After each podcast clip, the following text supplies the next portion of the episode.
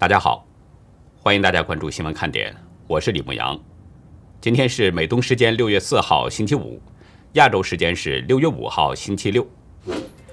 德国商报报道说，六月十一号至十三号在英国召开的 G7 峰会上，将提出全球性基础建设倡议，反制中共的一带一路。欧盟与英国主管机关四号对脸书联合展开反垄断调查，了解脸书是否利用其获取的庞大用户数据进行不公平竞争。同一天，德国政府对谷歌的新闻平台也展开了反垄断调查。巴基斯坦俾路支省三号传出有小孩误将捡到的手榴弹当成玩具，并意外爆炸，爆炸导致三人不幸身亡，两人伤势严重。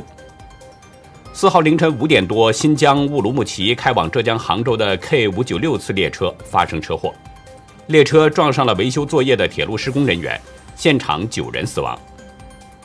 英国广播公司四号引述国际贸易大臣特拉斯的说法表示，英国将与挪威、冰岛、列支敦士登等三个非欧盟的国家签署贸易协议，贸易额将达到二百一十六亿英镑。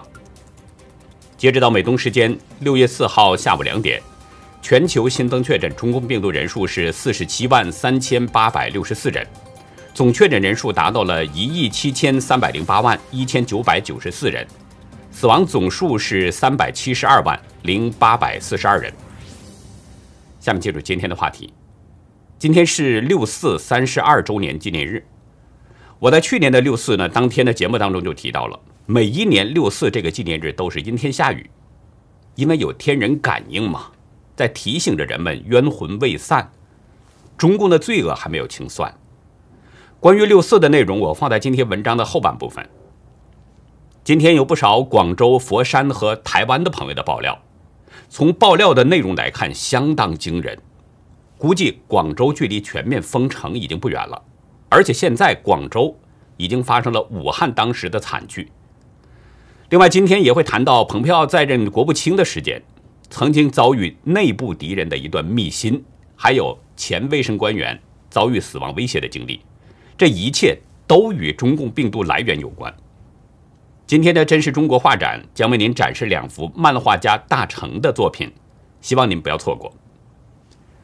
按照这两天的惯例，我们还是先关注广州的疫情情况。广东卫健委在今天通报，三号只有九宗本土确诊和无症状感染病例。其中新增确诊是六例，无症状感染转确诊两例，新增本土无症状感染一例。当局通报的这个数字跟昨天相比呢，已经是被腰斩了。但是当局的防控措施却在升级。广东省中医院大德路总院门诊、广州医科大学附属第一医院，包括沿江路院区、沿江院区综合楼。海印院区的普通门诊、发热门诊、急诊、门诊一剂检查、门诊治疗、健康体检等业务，今天都暂停了。据大陆财经网报道说，这与广东省中医院的一名男护士今天被确诊感染有关。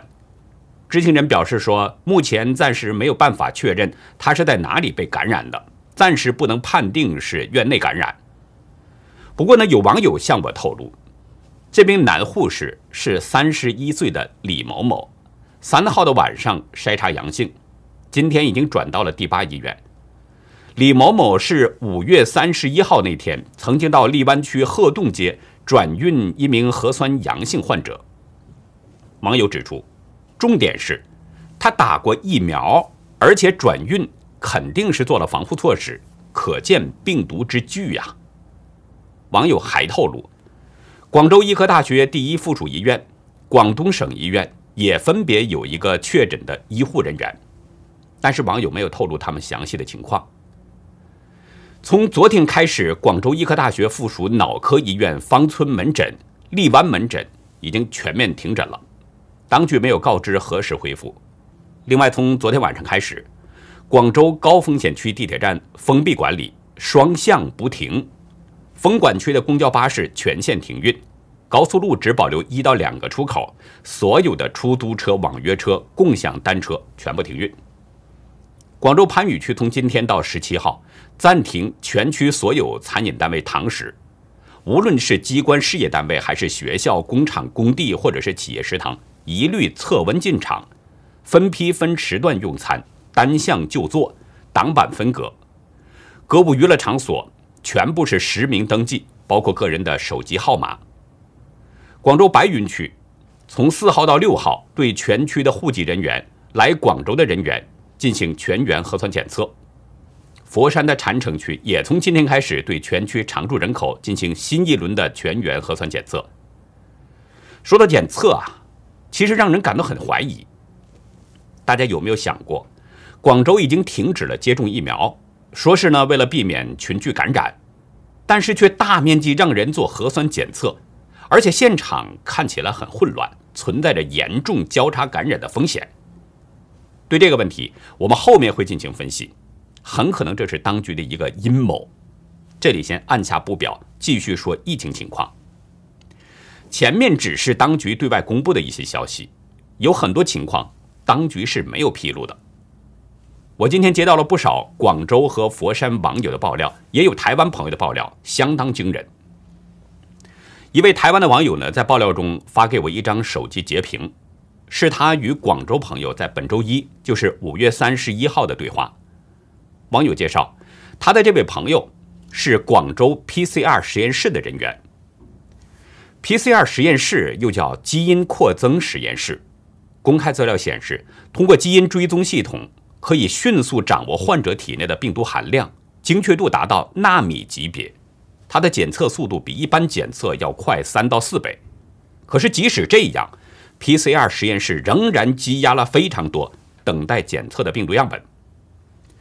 那位广州朋友在对话中写道：“广州疯狂爆疫情哦，我公司被样本沦陷了，实验室到处征用做新冠，实验室走廊全是样本。”然后台湾的网友呢就安慰这位广州的朋友：“天哪，你要坚强，我们台湾一天两万只就做到天黑了。”台湾的朋友呢在邮件中向我表示：“他说指的就是他的那个朋友，他说星期一实验室就已经爆满了。”样本多到测不完，实情跟官方数据说只有零星个案，感觉差很多。大家可以分析一下，台湾一天做两万只检测就要做到天黑，但是也没有像广州朋友说的那样被样本沦陷，没有出现实验室走廊堆积样本的情况。那么广州的疫情究竟有多严重呢？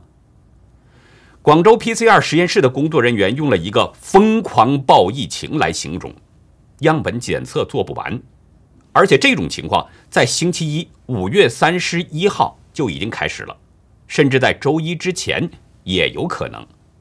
现在又过去了五天，广州的疫情情况是什么样呢？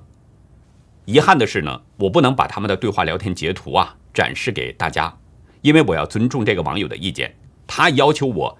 为保护当事人，不能公开截图，只是为了证明给我。不过呢，我把他的邮件截屏了下来，给大家看一下。从他们的对话内容以及当局不断升级防控措施来看，广州距离全面封城可能不远了。方舱实验室已经启用了，方舱医院还有多久呢？一位网友呢，一下就爆出了多个内容，都是关于荔湾区的疫情情况。在白鹤洞社区，有一位老人去世了。几天之后才发现，是因为整栋楼都弥漫着尸臭。人们寻找臭味的来源，才发现老人已经离世了。随后，整栋楼的人都被拉走隔离了。网友说：“武汉的惨剧又上演了。”网友表示，从五月二十九号开始，至今每天都有新增，当局通报几个或十几个。网友强调。我们知道实际数目远不止这些，因为有很多社区群、好友群，哪个社区什么情况，大家很快就都能知道。网友发给我的几张是大马路的夜景照片，有人呢使用无人机拍下的。从画面上看，中国大陆这个一线城市的大马路是空空如也，失去了往日的繁华与喧嚣。网友介绍，因为昨天就是三号的下午。五点开始，防护升级了，整个方村都封掉了，公交、地铁、轮渡全停，隧道、公路、环城高速全封，小区的堵墙，在原来塑料板的基础上又加装了金属板，也加高了不少，跟监狱一样。网友的一位同事呢，所在的小区是最严重的。周二的时候，就是六月一号，一天就检出了七个，垃圾没有地方扔，只能堆在门口，已经都臭了。用过的防护服也扔得到处都是。另外一位网友呢，在邮件中爆料，广州天河区从今天开始进行筛检了，网友也去排队了，站着等了四个小时才坐上。网友表示，从开始布场到正常筛检，所有过程都有见证。从网友拍下的现场的照片和视频来看，现场真的是十分混乱，许多男女老少是近距离接触，存在着严重交叉感染的危险。当地时间下午，又开始为外来的人员进行检测。从影片中可以看到，现场也是一样的混乱，在一条河边，长长的人龙看不到头。还有一位佛山的朋友爆料，佛山市南海区的下东、下南二、平东、平北、大圩、江滨、桐城这七个社区已经实行封闭管理了，要求是每天每户只能派出一个人外出，在七点到十一点之间去买菜，只进不出。网友还特别指出，每天都有新增病例送医院，具体数字不详，只能封村处理。大家注意了。广州和佛山的疫情都很严重，而且病毒的传染性非常强。这一点，我们从第一位爆料的那个网友介绍的情况就可以看出来。广州中医院那位李护士打过了疫苗，也做了全身防护，但是在转运病人的过程当中，还是被传染了。这就足以证明这个病毒的传染性之烈。那这就有一点不能不让人进行思考了。病毒传染性非常强，所以广州呢叫停了疫苗接种，说是为了避免群聚感染。可是当局在大面积组织人们全员检测，这就不怕群聚感染了吗？今天一位网友把自己的推文分享给了我，是他呢对广州停止接种疫苗这件事儿做的一些分析。网友表示，之前就分析可能后面不会有人蜂拥去打疫苗了。没想到广州自己叫停了。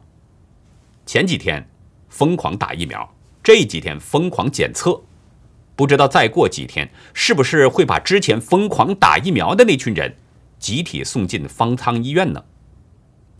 网友认为，接种疫苗三天之内不能核酸检测，估计七十二小时之后一测就是阳性，很可能中共在观察这些白老鼠接种后的情况，背后那些人在搜集数据。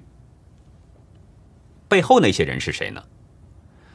大家知道，中国的疫苗啊，虽然已经被使用接种了，但是并没有三期临床数据，特别是科兴疫苗这块是空白，而世卫组织在催着中共要这个数据，因为中国人已经被骗的太多了，而且前面还有毒疫苗、假疫苗的伤痛，所以很少有人呢还那么傻去充当小白鼠。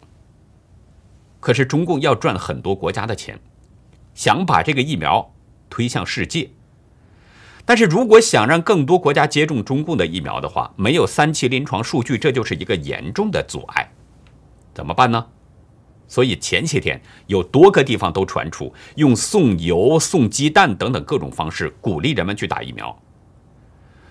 网友认为背后那些人的心态是：先骗最怕死的，让他们花钱来打疫苗。实验期间还有人掏钱，那是求之不得的；不掏钱就软硬兼施，然后就出现了送几个鸡蛋、送一桶油、送一百块钱等等，骗那些贪图小利的人们来打。后期不推广了，可能是样本数据够了，可以进行下一步研究了。网友指出，说白了，目前与疫苗两字相关的，落到老百姓的头上的一切行为，都是在做人体实验。至于六月二号刚调到广州的十万剂疫苗，网友认为这很可能是又一批实验，因为广州有一千八百多万人，十万剂疫苗这是杯水车薪，所以很可能就是在看人体实验后的这个具体效果，把爆发疫情的广州当成了实验田。这些都是网友在推特上做的个人分析，是不是有道理呢？大家自己应该会有一个判断。说到这儿啊，我顺便呢要回应一位网友的来信询问。前天，一位叫阿成的香港中学生在邮件中呢向我表达了心中的苦恼。香港政府前几天说要惩罚不接种疫苗的市民，然后阿成的父母都决定去接种科兴疫苗。阿成是怎么劝阻都不听，还要求他也去接种。阿成不去，父母就黑了脸一样，百般刁难批评，说他是被外国人洗脑了。阿成在邮件中说：“我不愿意放弃这份自由的精神，我不愿意被强权打压。”更不愿意相信中共的鬼话。我一直盼望着父母会清醒，脱离中共恶魔的洗脑，希望他们能认清楚世界的真相。从阿成的信中，我可以看出呢，他是一个很疼爱自己父母的人，所以他希望我能说几句，即使不能点醒他们，也希望他们能听到这些声音。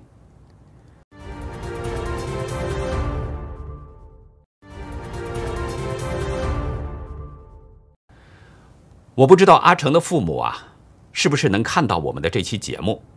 如果您能看到我们的节目呢，我觉得二位是有文化的老人，应该感到高兴，因为您有一个很孝顺的孩子，这是非常难得的。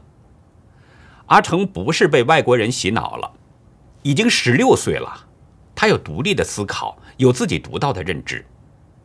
作为父母呢，应该为子女的这些成长变化感到高兴，并且。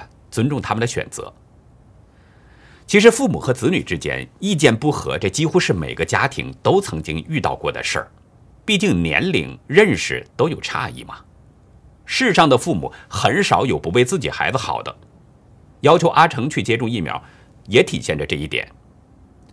但是呢，我认为啊，作为父母，也要尊重孩子的意见，应该给阿成自主的权利。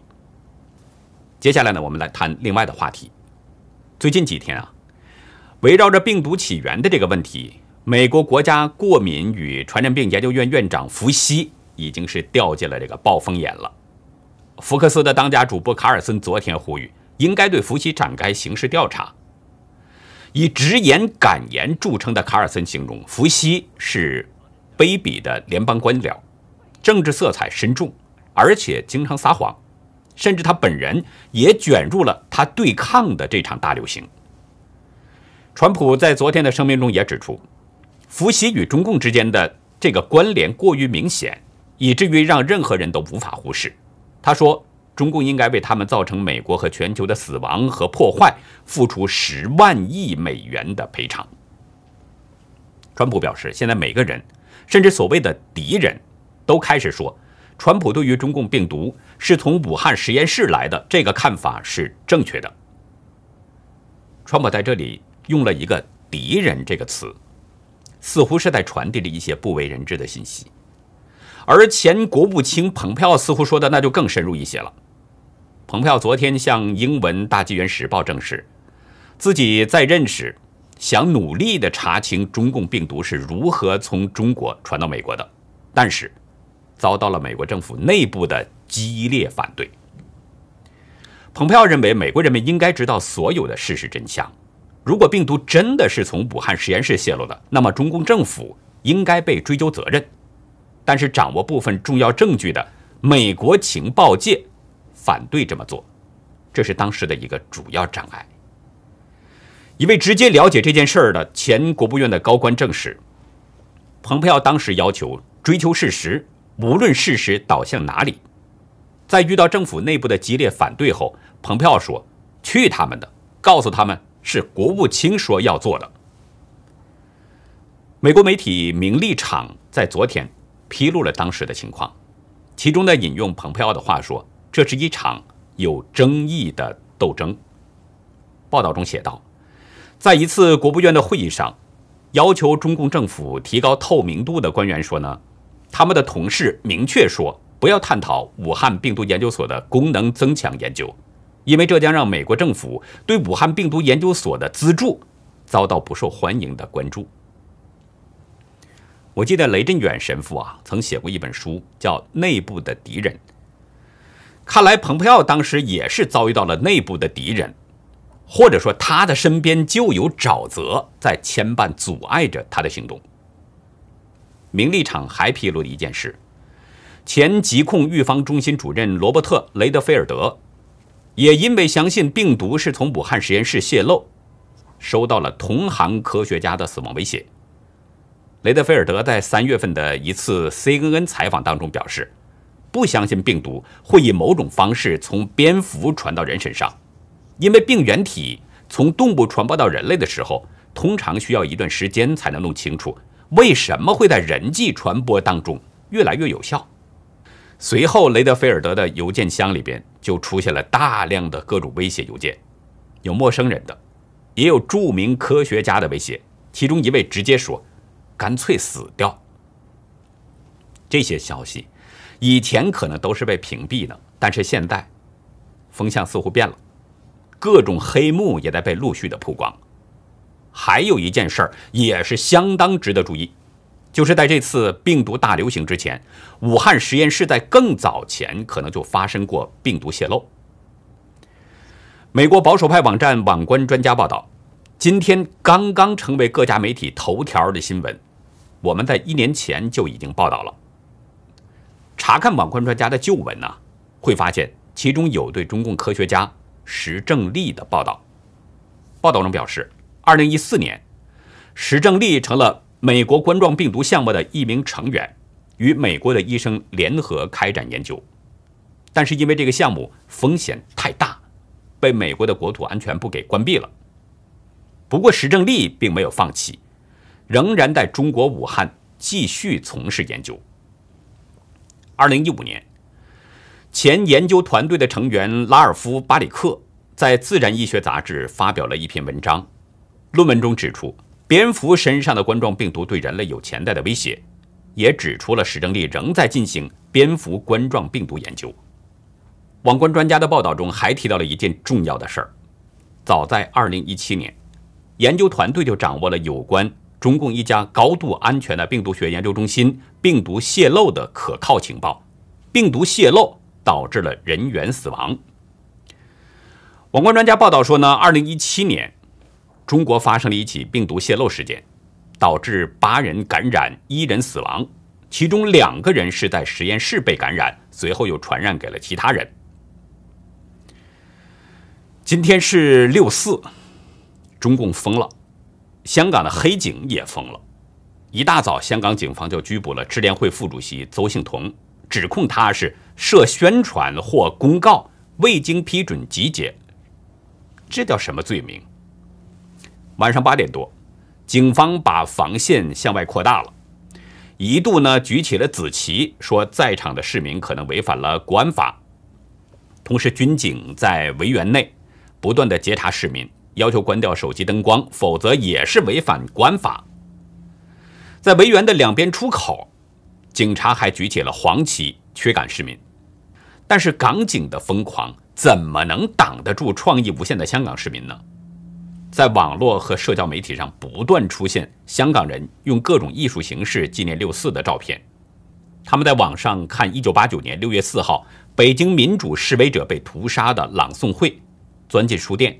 四处寻找藏在书堆里的那些抗议主题明信片，在电灯开关上画上数字六和四，一个日常动作就变成小小的反抗行为。临近晚上八点，有大批身穿黑衣的市民出现在维多利亚公园外围，手持着亮灯的手机代替蜡烛。当地时间今天晚上八点半，香港圣十字架教堂举行了弥撒仪式，现场的气氛十分平静。参与者大多是静默听宋词，时而低声吟唱。有两位身穿着黑衫的年轻人，手举着蜡烛，一直低头静默。教堂门外的小山坡上，蜡烛是一支支的被点亮，目测有上百支左右。蜡烛当然会被风吹灭，但是人们依然会继续点亮，继续静默。有现场的影片显示，街上的人群。拿着蜡烛或者是举着亮灯的手机，缓缓地向前行进；还有人拿着传单和蜡烛，上面很醒目的写着“人心不死，烛光不灭”。我在整理这篇稿件的过程当中呢，收到一位大陆网友发来的一张图片。从照片上看，像是在一个公园里边，一块大石头的前面，网友放了一张五星旗，上面呢用喷漆罐配上了黑色的“八九六四亡魂”这么几个字。在旗子的前面，地上插着一柱点燃的香。网友在邮件中只写了一句话。北京市民纪念六四被害者，默哀。美国驻港总领馆今天晚上在社交媒体上传了一些图片，显示呢，领馆的办公大楼的每个窗边都摆放了蜡烛。图片中还附着国务卿布林肯昨天发表的声明，声明中说，向三十二年前逝者做出的牺牲，以及那些在政府持续压制下仍然继续努力的勇敢的人们，致以敬意。中华民国总统蔡英文也在今天的脸书 Po 文，我们也不会忘记三十二年前的这一天，在天安门广场上牺牲的年轻人，以及过去年复一年总是透过烛光悼念六四的香港朋友。接下来呢，继续为大家展示真实中国征画活动的作品。我们的这个活动啊，得到了很多朋友的支持，就连漫画家大成先生呢，也参与了我们的活动。大成老师呢，一次性就创作了八幅作品，每一幅画的背后啊，都有一个故事。今天呢，先为大家展示其中的两幅，后面还会陆续展示其他的画作。第一幅画作的名字呢，叫“等钱救命”。画面上有一老一少两个人物，表情愁苦、络腮胡子的老先生，手里拿着个拐杖，歪戴着帽子。坐在一个叫发展桥的桥边，老人一只脚上穿着一只已经张开了嘴儿的鞋，脚边的地上写着三千元。老人的旁边有几句话，可能是老人心里所想，也可能是老人曾说过的话。家里病人等钱救命，谁给三千元钱就把姑娘领走吧。老人旁边站着一个身穿花袄黑裤的小姑娘。小姑娘的旁边有一个扎着口的口袋。通过老人旁边的那句话可以看出，这是父亲卖女儿的场景。在画的右边交代了事件发生的时间和地点。事情是发生在上世纪的八十年代，发生的地点是黑龙江鸡东县东海路边。大成先生呢在文字中介绍。黑龙江省鸡东县东海乡和东海门矿离得很近。八十年代初期，社会很乱，常有一些事情发生，但是人们不以为然。一天，一位老汉呢在路边卖一个女孩小女孩看上去也就是十六七岁，农民打扮。有人围观，一个小伙子说：“买回去当老婆挺好的哈。”还有的说：“这咋落户口啊？”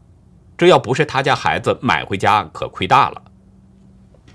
老汉回应说呢，家里病人等钱救命，谁给三千元就把孩子领走吧。有人说太贵了，谁家有那么多钱呢？当地有钱人呢很少。当时啊，去医院看病，买一大瓶这个皇太平水果罐头，一包蛋糕就挺上档次了。第二幅画的名字呢，叫“企图枪杀党团员，罪名成立”。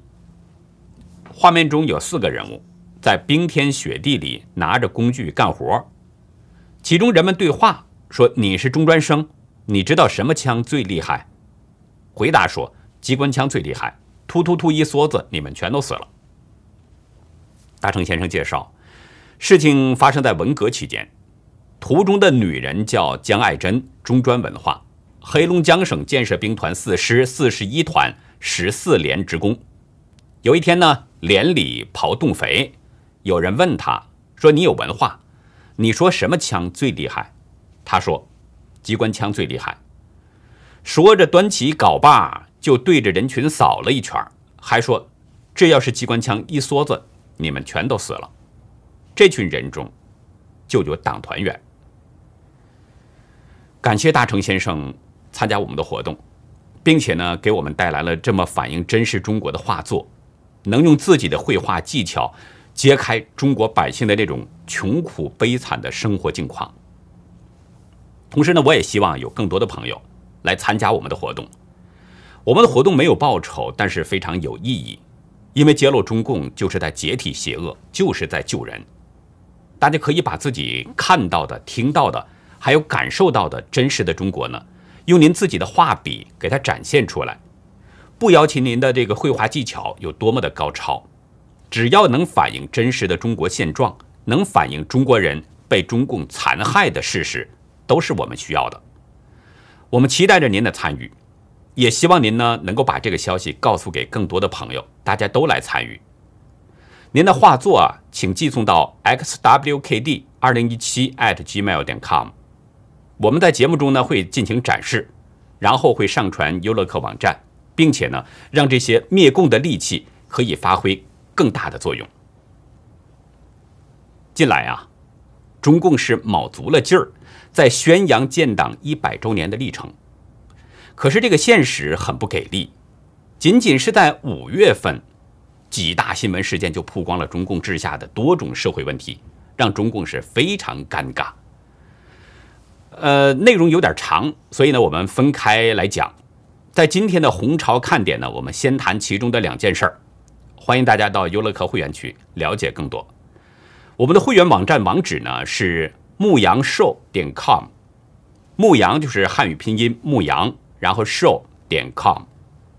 还有一个呢是 youlucky 点 biz，您可以记一下我们的这两个网址，哪个都可以。那好，以上呢就是我们今天节目的内容了。如果您喜欢新闻看点呢，请别忘记点赞订阅，同时啊，帮我们把这个频道给转发出去，让更多有缘人都能够看到我们、听到我们的声音。感谢您的帮助与收看，再会。